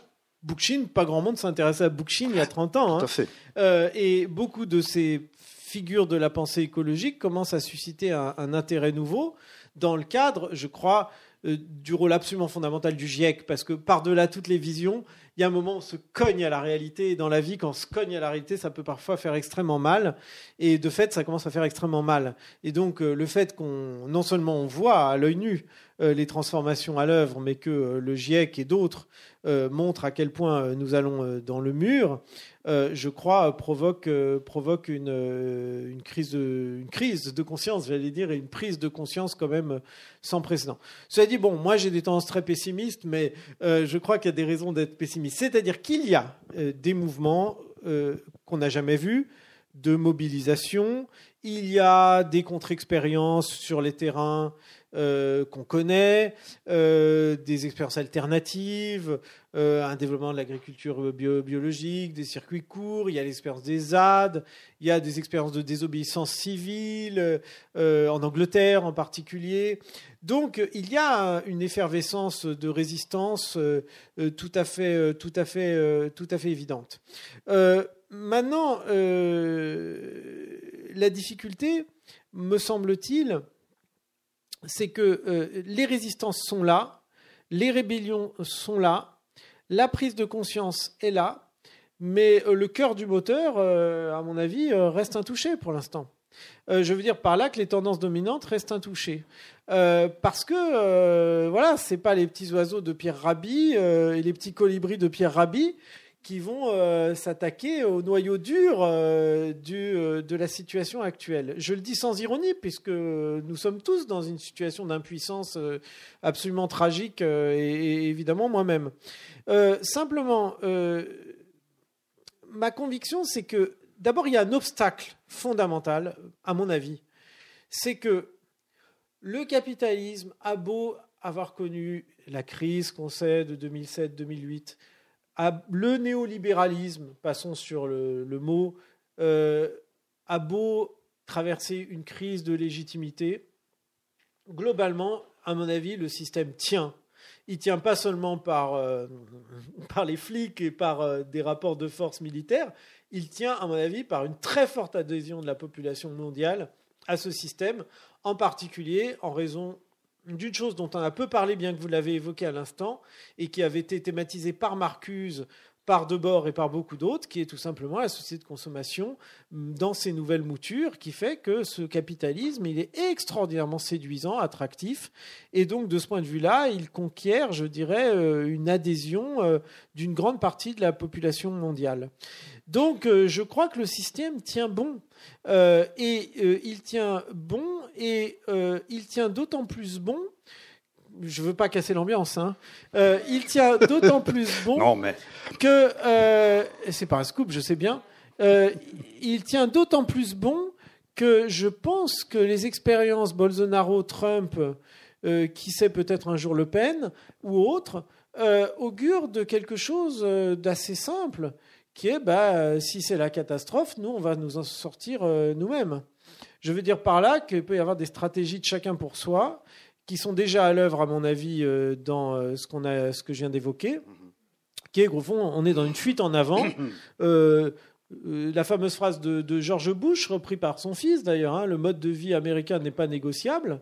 je crois malheureusement qu'il y aura l'idée que on maintient la richesse et le welfare autant qu'il en reste pour nous, et puis les autres qui crèvent. Euh, donc le risque, ce sont euh, non seulement l'hégémonie de la société de consommation dans les têtes, mais euh, je dirais des stratégies politiques qui vont absolument à l'envers de ce qu'on devrait faire. C'est-à-dire qu'au lieu d'avoir des stratégies de coordination et de coopération, on risque d'avoir des fuites en avant en disant ben, tant pis, etc. Donc il y a des résistances. Moi, ma conviction, la mode dans les milieux écologiques, c'est de dire la politique au sens classique, c'est-à-dire la démocratie représentative. De toute façon, c'est pas le lieu où les choses se jouent. Les choses se jouent justement dans les expériences alternatives, dans les circuits courts, dans les ZAD, dans les occupations. Et c'est là que se joue l'avenir et non pas dans la politique institutionnelle qui, de toutes les façons, euh, est euh, structurellement complice du système. Ce qui est sans doute en, partie vrai. Mais je pense que nous ne pouvons pas ne pas jouer cette carte parce que euh, je pense qu'il n'y aura pas de transformation possible sans euh, une forme de, consensus et d'hégémonie politique. Je veux dire par là que euh, les transformations seront, à mon avis, en partie douloureuses.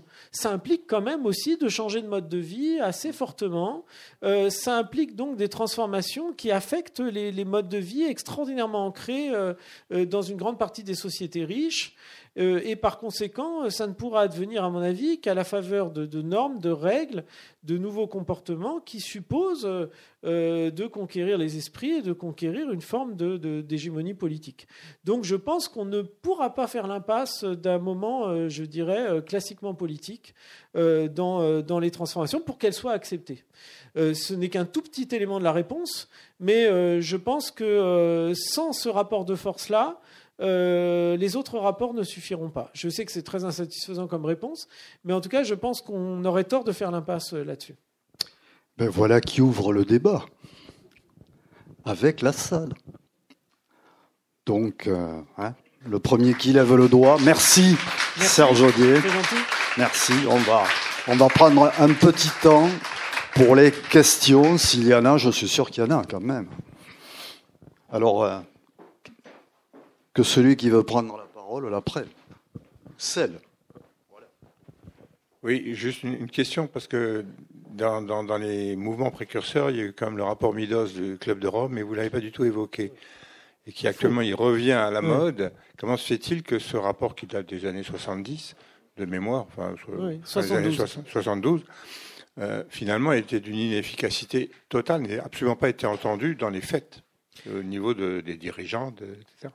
Alors ça, c'est une chose extraordinairement importante dont j'ai pas, on n'a pas eu l'occasion de parler parce qu'on ne peut pas parler de tout. Je vais essayer de pas être trop bavard parce que sinon on n'aura pas euh, toutes les questions. Mais euh, euh, c'est d'autant plus intéressant que, que dans les années 60, il y a d'abord évidemment la rébellion, les, les, résistances dans les entreprises, les rébellions. 68 arts pour faire vite, même si elles n'étaient pas écolo, elles le deviendront après, après 68. Mais il y a aussi en haut lieu, on commence à se, gratter la tête. Notamment l'OCDE, euh, qui avait été le moteur de, la politique de croissance, commence à se dire il y a quand même des dégâts. Et une des figures du club de Rome, qui s'appelle Alexander King, venait de l'OCDE. Donc le club de Rome dit effectivement ce fameux euh, halte à la croissance, ou en tout cas euh, que la croissance nous amène dans le mur. ce rapport du club de Rome dit des choses tout à fait actuelles. Euh, même si c'était avec des techniques discutables et discutées, il disait quand même que les courbes faisaient que euh, euh, non seulement la question des ressources, mais la question de la protection de l'environnement et beaucoup d'autres choses, eh bien, au regard de ces courbes, nous allions, nous allions dans le mur. Pourquoi ça n'a pas marché? Alors, d'abord peut-être parce que euh, euh, Bertrand de Jouvenel, qui était un grand écolo déjà à l'époque, disait le problème du, rapport Meadows, c'est qu'au fond, il reprend le langage euh, de la croissance, puisqu'au fond, ou en tout cas, il reprend le langage quantitativiste, puisqu'il parle surtout du problème des ressources et non pas de la destruction de la nature. Mais surtout, il y a eu des résistances terribles. il y a eu les résistances de la droite, pour faire vite. Il y a eu les résistances de ce qu'on appelle les néolibéraux. Friedrich Hayek qui avait obtenu le prix Nobel dira que le club euh, de Rome et les rapports Meadows c'est n'importe quoi et, qu'il faut surtout euh, ne, pas y penser.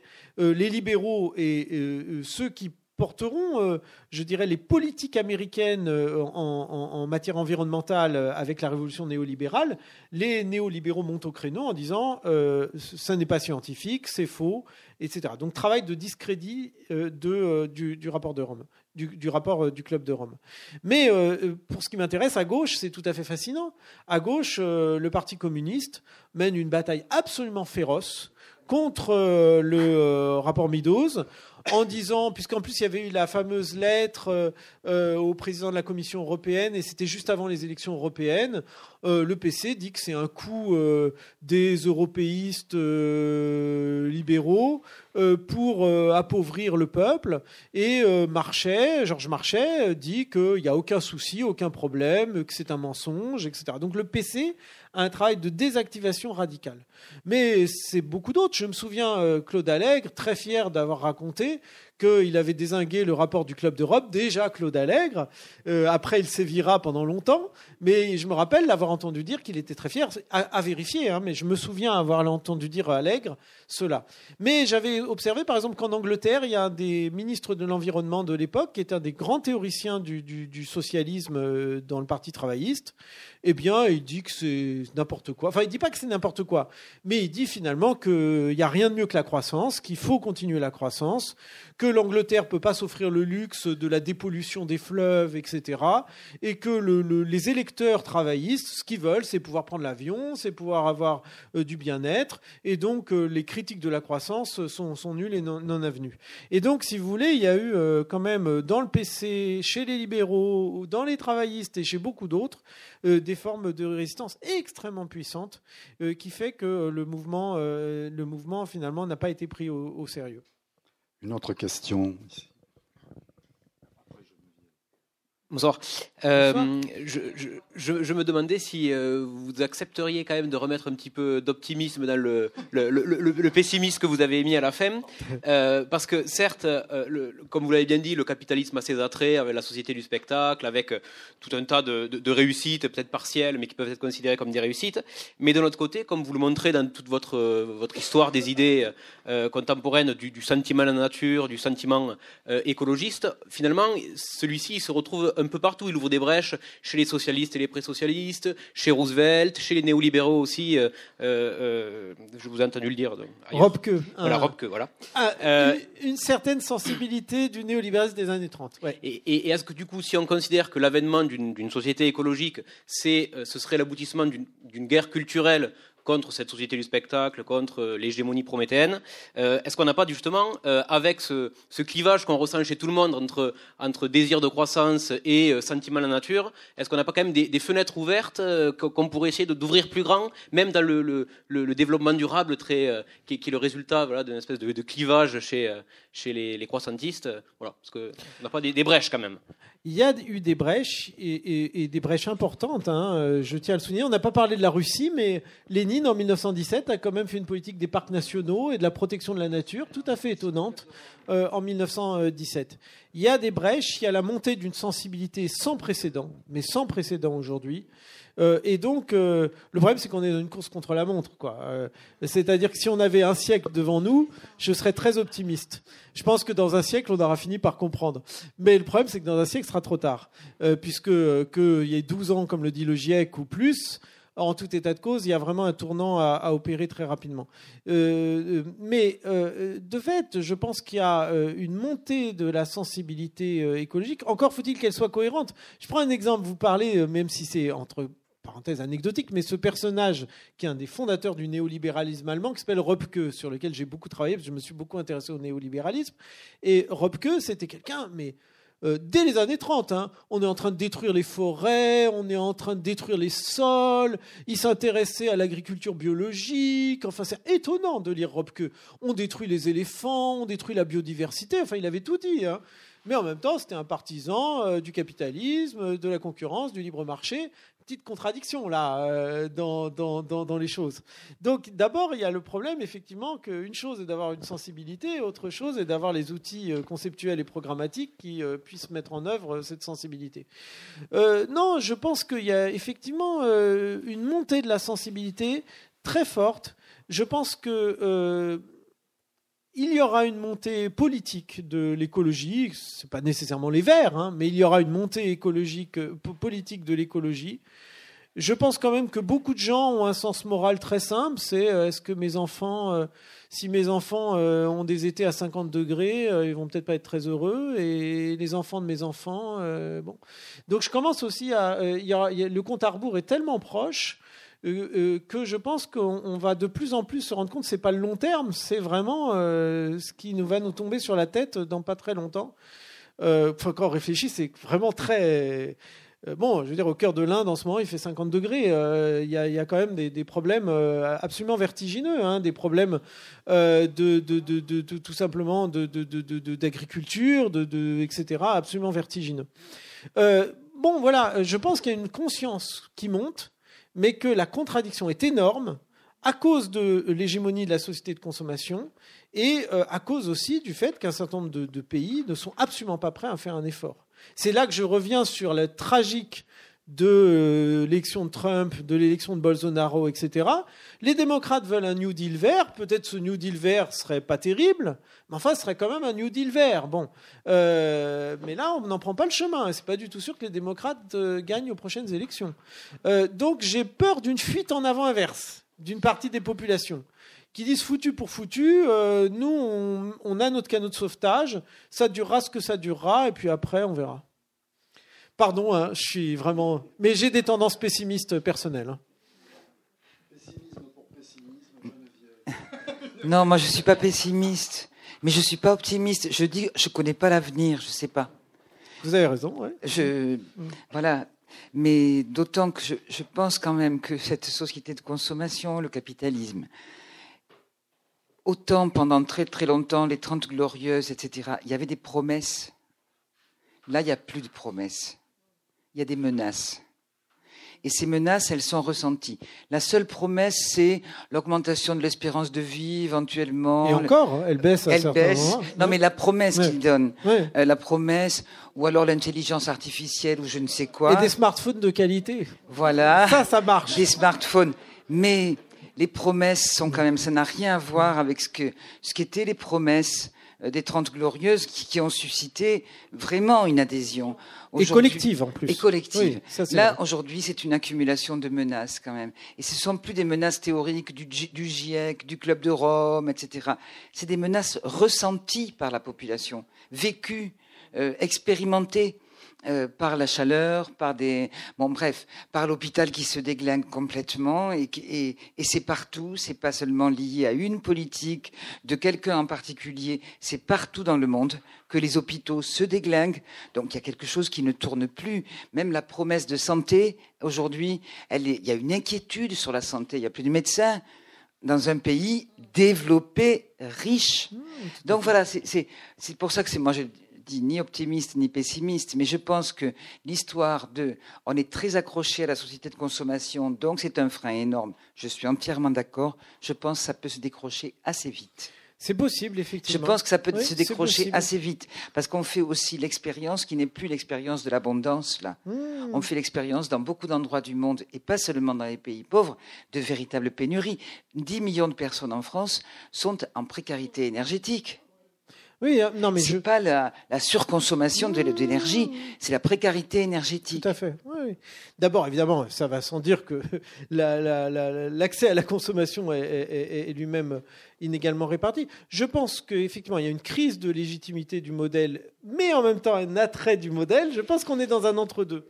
Personnellement, je pense que quelque chose qui va fracasser les, les, je pense que les événements ont des, des les événements, même tout petits, genre une élection européenne il y a quelques jours, les événements ont des, des, facultés de transformation.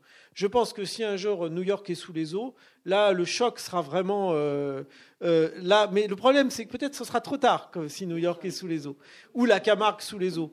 Euh, mais si vous voulez, je pense qu'effectivement, il se peut que l'humanité comprenne, si j'ose dire, qu'un changement brutal de trajectoire est nécessaire et impose des changements brutaux de trajectoire. Donc, de, fait, je, je, pense effectivement, même Bolsonaro au Brésil et Trump aux États-Unis ne sont pas éternels, et peut-être que dans 15 ans, on aura une contre-hégémonie euh, écolo-progressiste. C'est possible, hein, c'est possible.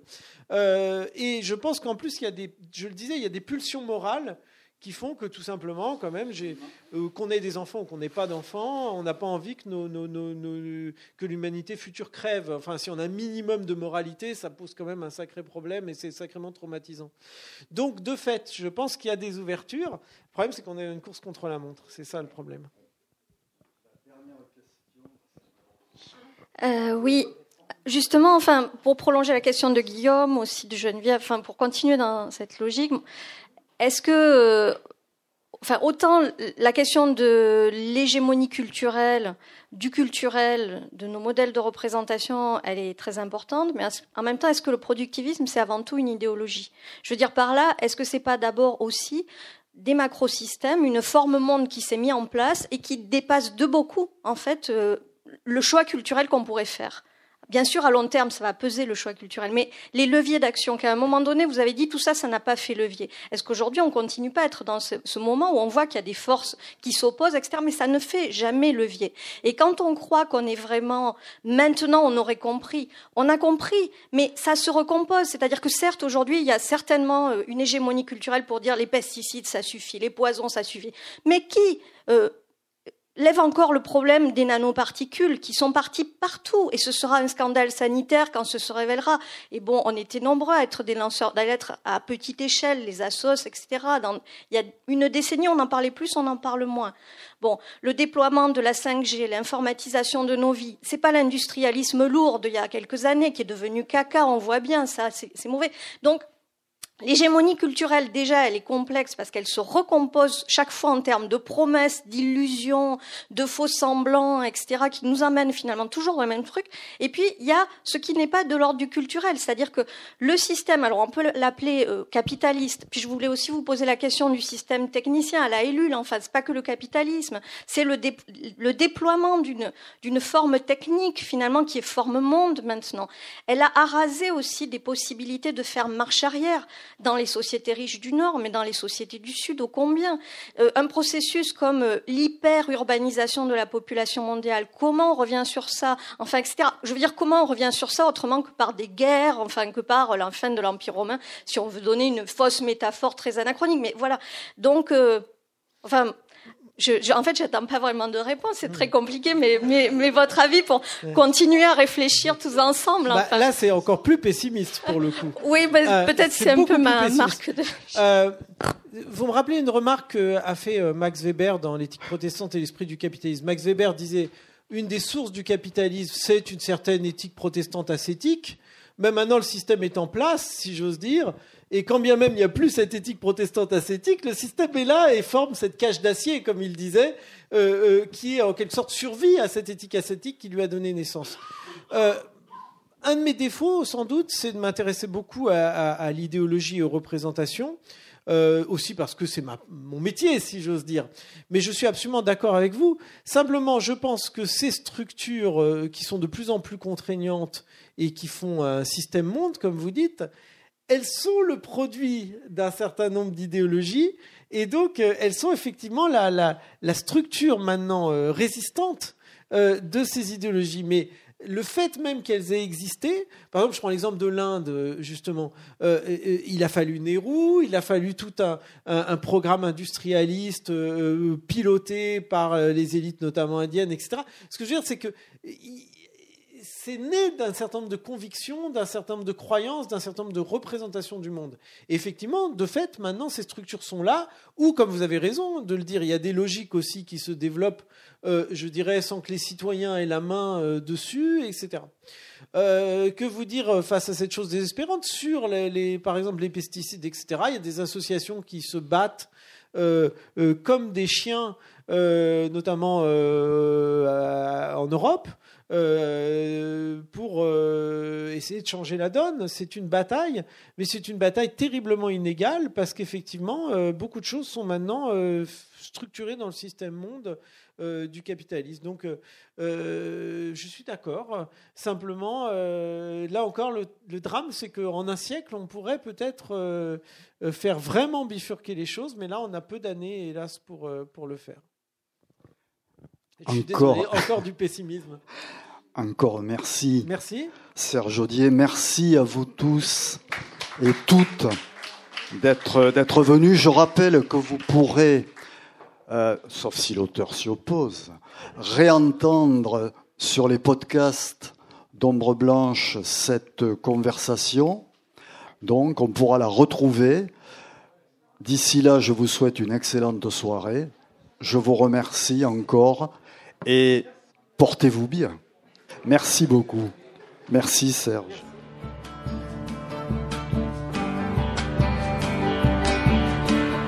C'était Serge Audier à la librairie Ombre Blanche le 7 juin 2019 à l'occasion de la parution aux éditions La Découverte de son nouvel ouvrage intitulé Hégémonie prométhéenne, brèches et alternatives écologiques. Chez ce même éditeur, Serge Audier a aussi fait paraître, entre autres, La pensée anti-68 en 2008 ou encore La Société écologique et ses ennemis en 2017 qui a obtenu le prix de la Fondation pour l'écologie politique.